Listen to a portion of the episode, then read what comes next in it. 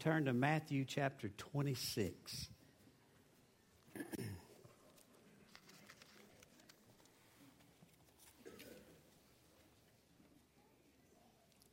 Matthew 26, beginning. I was going to read beginning with verse 36, but about four or five o'clock this morning, I was reading the few verses before that, and I want you to hear those as well. Matthew 26, let's just start up at verse 31. Tonight, Jesus said to his disciples, All of you will desert me. God will strike the shepherd and the sheep of the flock will scatter. But after I've been raised from the dead, thank God he was raised from the dead, and Easter is about the resurrection. I will go ahead of you to Galilee, and I will meet you there. Peter declared, Even if everyone else deserts you, Jesus, I never will. Peter, Jesus replied, You know what the truth is, Peter? The truth is, this very night, before the rooster crows, we know three times, you're going to deny me. No, Peter insisted. Not me. I'm there with you. Not even if I have to die with you would I do such a thing. I will never deny you. And all of the other disciples vowed the same. Then Jesus brought them to an olive grove called the Garden of Gethsemane. And he said, Sit here a while, while I go ahead and pray. And he took Peter and Zebedee's two sons, James and John, and he began to be filled, Jesus, with anguish and deep distress. He told them, My soul, Jesus said, is crushed with grief to the point of death. Stay here and watch with me. Jesus went on a little further and fell on his face on the ground praying. Some of you have asked the question, why in the world should I pray? Why should I spend that time? Look, if Jesus prayed in anguish, in pain, under pressure, you need to pray too. He set the example. Jesus said, My Father, if it is possible, let this cup of suffering be taken away from me. Yet I want your will, Father, not mine. Then he returned to the disciples and found them rejoicing and worshiping God. Right? If I could tell you today what I think one of our major problems as God's people when it comes to spiritual truth, power, and knowledge, we have fallen asleep. Peter, James, John, the two sons of Zebedee, they fell asleep. Jesus said, Look, guys, I need you to stay awake. I need you to stay alert. But what did they do? Fell asleep. That was the first time. He come back a second time after praying and and he he could he said Keep alert and pray, otherwise, temptation will overpower you. For, for though the spirit is willing enough, the body's weak.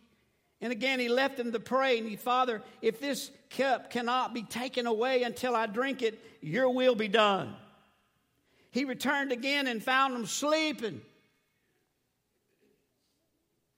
Then he came to the disciples and said, Look, the time has come after the third time of seeing them sleeping couldn't stay awake.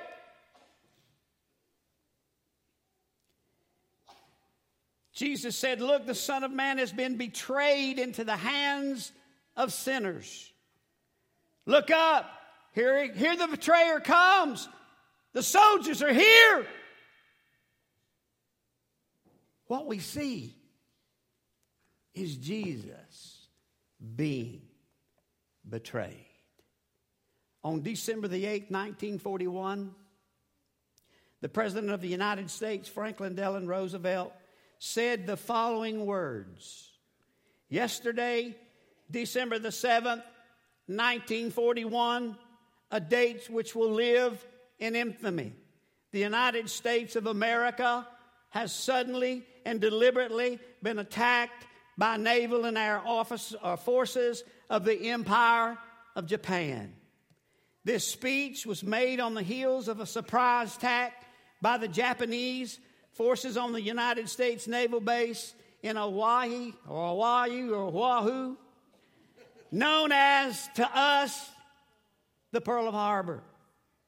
Pearl Harbor. Pearl Harbor. The attack of Japan and the speech by Roosevelt was a catalyst that forced American, America into World War II. Last night I turned my TV on. Now, you may not be following this, and I'm not in the military, but I've been following it. If you hadn't got it by now, you ought to get it. We're on the very verge of war. And if I've never seen God move, He sure moved in North Korea the other day. God's over there. Because when they wanted to stick one of those missiles in our nose and rub our noses in it, it blew up. You think that was a coincidence? You're asleep. That was no coincidence. That was God Almighty. October the 29th, 1929, the stock market crashed and led into the Great Depression. November the 22nd, 1963, John F. Kennedy was assassinated in Dallas, Texas. April the 4th, 1968, the assassination of Martin Luther King in Memphis, Tennessee took place.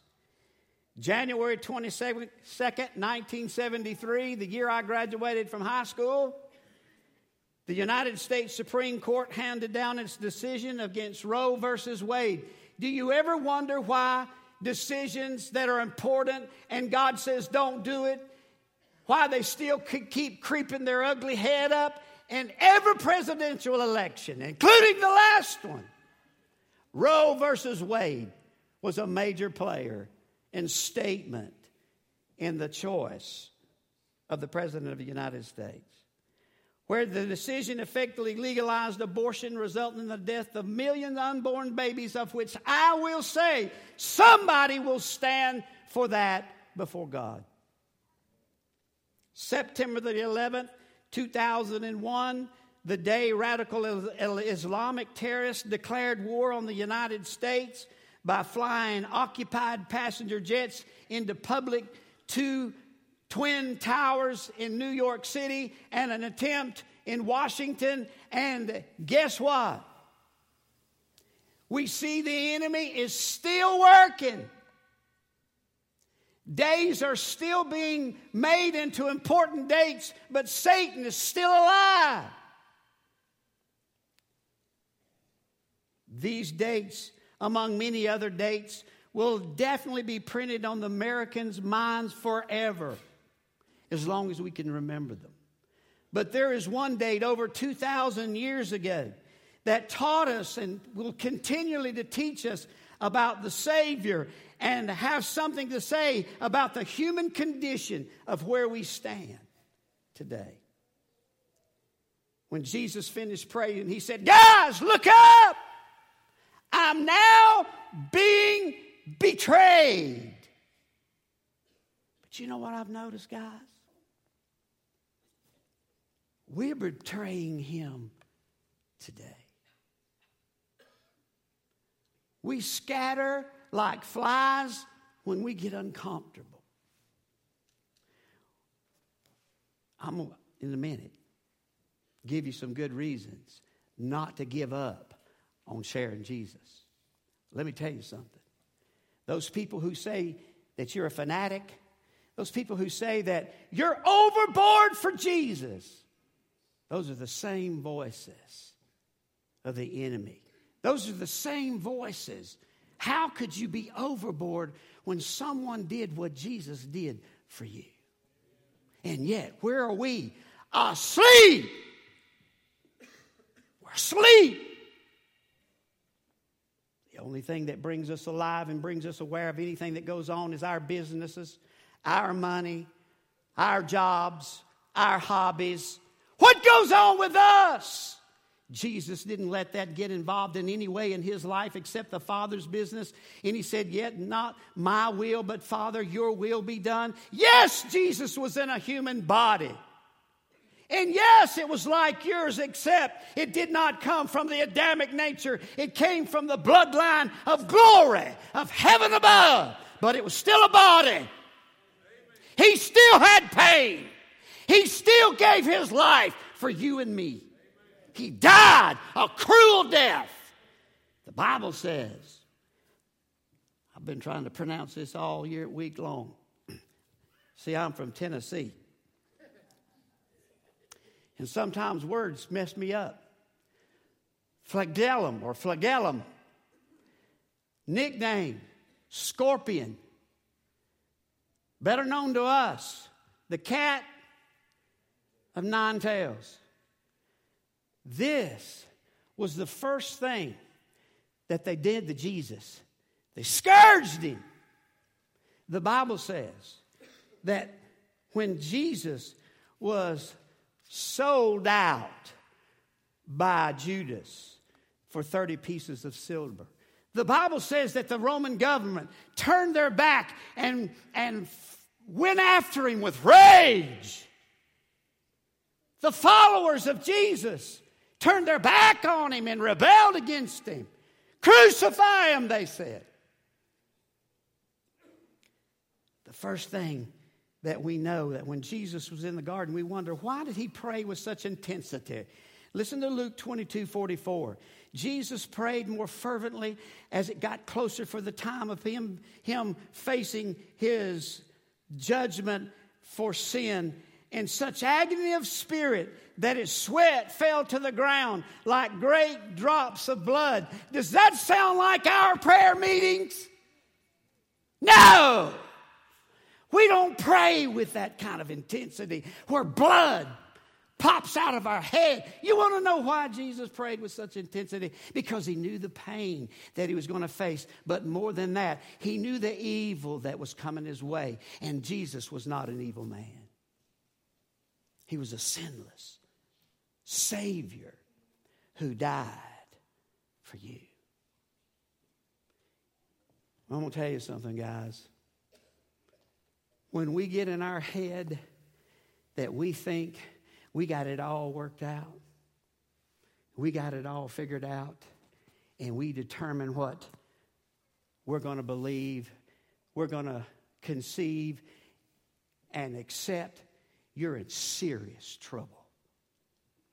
Now, I'm going to tell you what I enjoy today because they tell me that if I want to know what influence I really have and the Spirit has and the church has, that's a good thing of Easter. We ain't had this many people in a while. Can I hear the church say amen? amen? And I love every one of you. And you can you can't have it because it ain't mine to give. But we'll try to save your seat for next Sunday because I want everybody. Well, you know, some, they tell me that, and uh, this is free, won't cost you a nickel, let me tell you this. But they say that a sanctuary will only stay full up to 80% of its capacity. You want to know why? Because we get uncomfortable sitting too close to people. You better be glad Jesus was willing to get uncomfortable. You better be glad that Jesus didn't consider his comfort when he went to the cross and died for you. He laid it on the line. You know what? Let's make the fire marshal mad in a different way. Let's just pull out chairs, not to break the law, but let's just get to the edge of it. And say, Here we are, Jesus, under pressure in anguish, in pain. Listen, if I'm not describing about 90% of this congregation today, including this preacher, I don't know the pressure and pain and anguish that Jesus went through. But I face all the other stuff just like you do. And I know you brought into this house today much of the same thing that the Bible says Jesus died for on the cross for you. Mark 15 25, the Bible tells us Pilate, anxious to please the crowd. I'm going to tell you something. God forbid I ever get to where I have to please you. If you got a preacher that just has to please you because you don't like what I'm doing, I promise you, I have not done anything in the last six months that was not godly. I prayed my way through. I, did, I wasn't followed by man, I was followed by the Spirit of God. If you don't like it, I can't help it because I'm not here to please you. I'm here to please God and Jesus. And that ought to be your prayer. That ought to be the way you live your life. Don't matter whether you make your mama, your daddy, or, or whoever mad. Follow God because that's ultimately where you're going to stand and spend the rest of your life. I was going to say this because I really believe it's all in my heart. Today, I wished I was where our buddies on the other side are, where my mama is on the other side. Can you imagine Easter in heaven? Good night. They've got to be having a celebration. We have oftentimes a, a service of remorse, not celebration. So Pilate, anxious to please the crowd, released Barabbas. He ordered Jesus flogged with the lead tipped whip, then turned him over to the Roman soldiers and said, Crucify him! Kill him!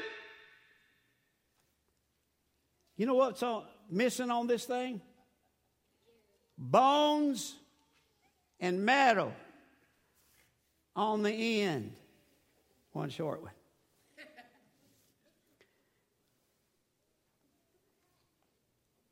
the first thing, and I may not get to all of them because I'll get to the most significant stuff. The first thing they did to Jesus, and the reason he was in such agony in the garden, because he knew they were going to scourge him. First of all, Verse 15 says they took the cat of nine tails.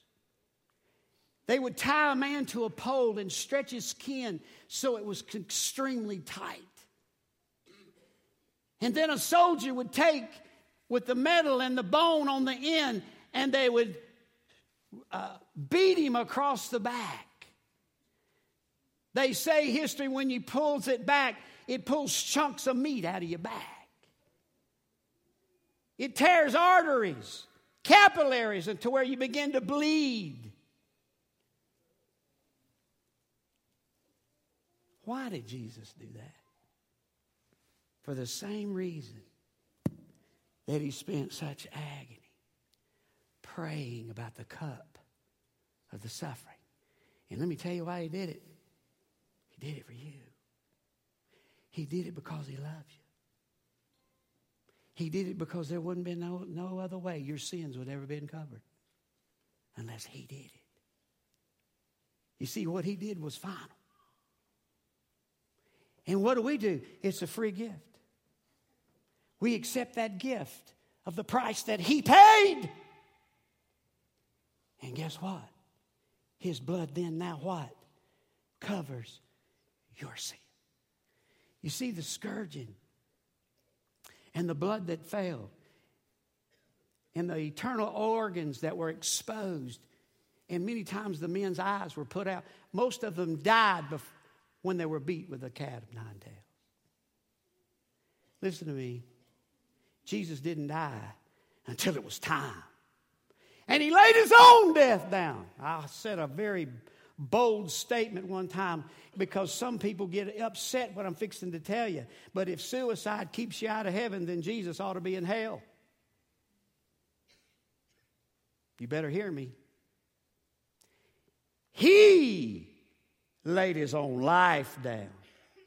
It was until he said, It is finished, that he died.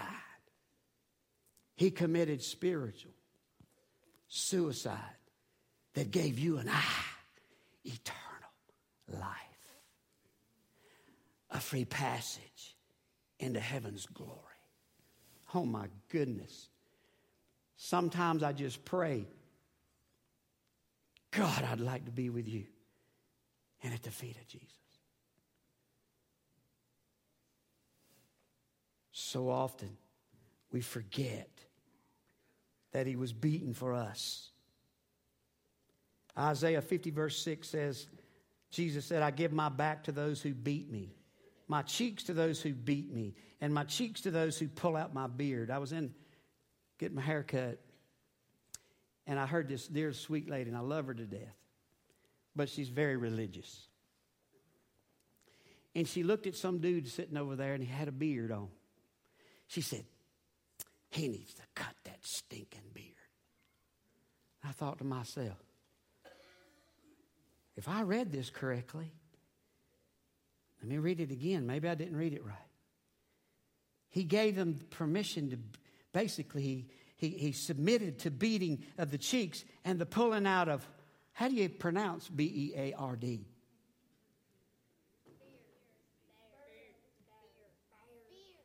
A bear? Okay, where did you go to school?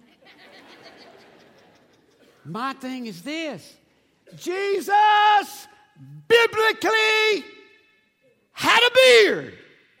So cut out your religious junk talk.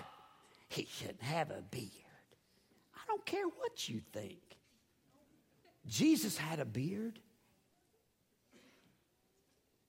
Come on, guys. Why, why do we major on the minors? We're so doggone picky. And then we see the Bible slapped in our face. Well, this one, if this don't grab you, it should. Isaiah 52 14. Just as there were many who were appalled at his appearance. Why? Because Jesus was so disfigured. You hear that? Now, this is prophecy, but we know it took place. Beyond that of any man, and his form marred beyond, beyond human likeness.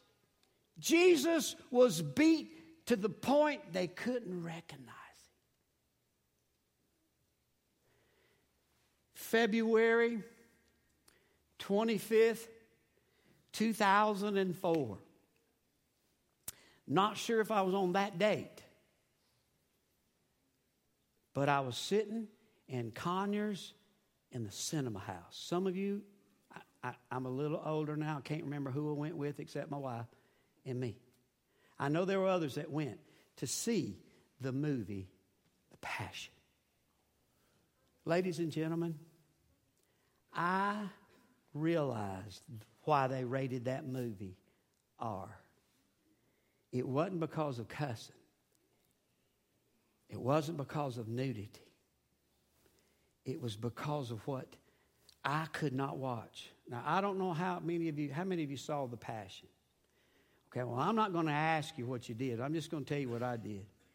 When it came to the part that they beat Jesus, honest to God, I had to take my hands and put them over my eyes and warm tears running down my face.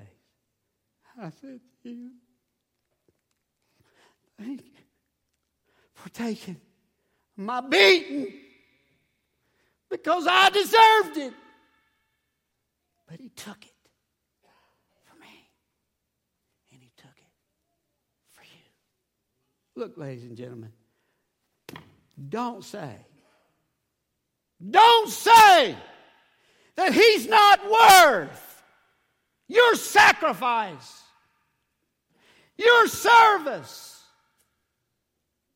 your allegiance, your commitment.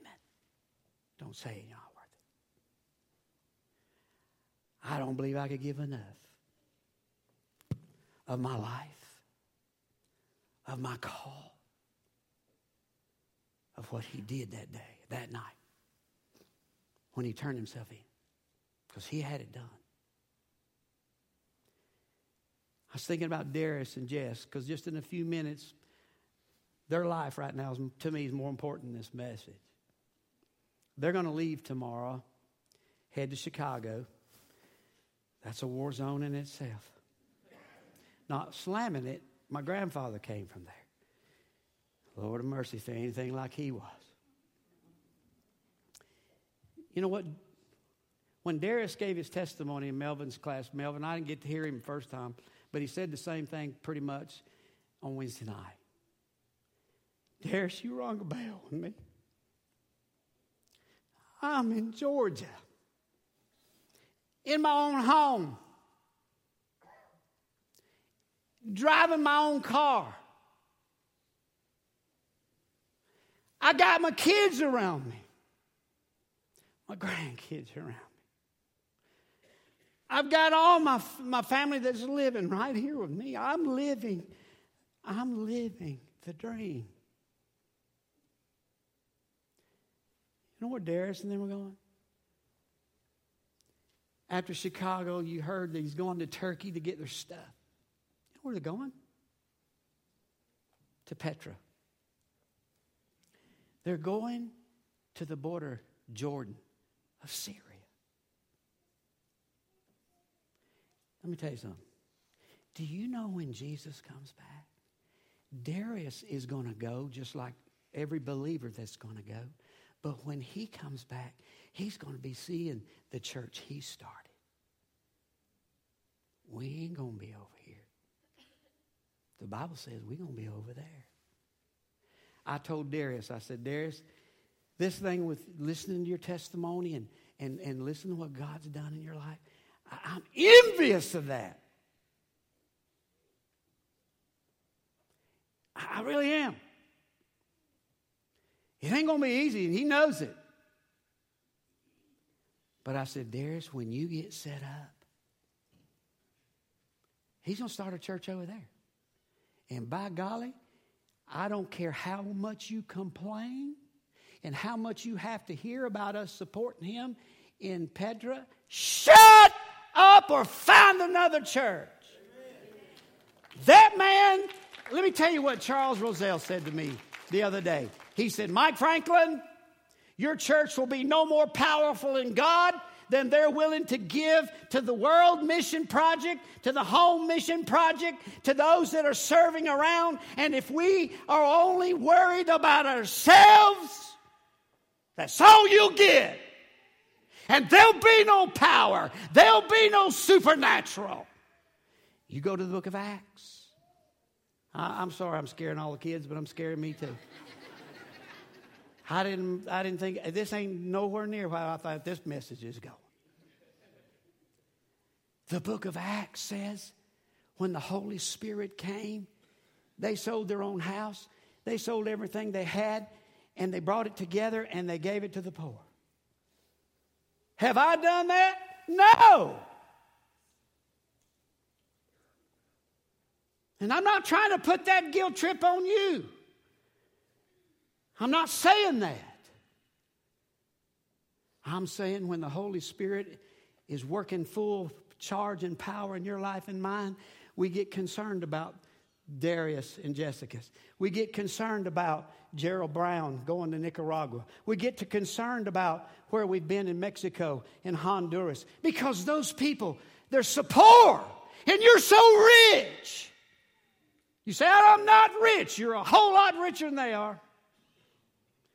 I see those poor kids when I lay my head down at night and I see their hunger and I see a lot of the things that go on and they don't they live in things that you you wouldn't even put your lawnmower in. Am I telling the truth, guys that have been there? Say amen. amen. You wouldn't even put your lawnmower in it. You say, Preacher, you're making me feel guilty. If anything makes you feel guilty, you've finally woken up. What Jesus done on the cross for you and I ought to demand 100% sacrifice out of us. And this is what we should say God, not my will, but your will be done in me today. That's godly. That's what the Bible says. You can hold yourself back. You can try to manipulate and control your life all you want to. But all you're going to get is sinking sand. The Bible says that what he wants the foundation of the church to be is precious stones, gold and metal, not wood, hay, and stubble, and not sand. Better listen because you're going to stand before Jesus on every bit of that, who loved you so much to have his innards ripped out for you. And I'm going to tell you how we're going to close this service. Darius and, and Jessica, if you would, I want y'all to come up here right up front. And I'm not asking you to do anything other to pray for them. They're, they're leaving their comfort zone. And, they, and look, they, they've been two years in Turkey. now, I know Darius is German, but, but he ain't going to bite you and he ain't going to shoot you. I checked him for knives, guns. But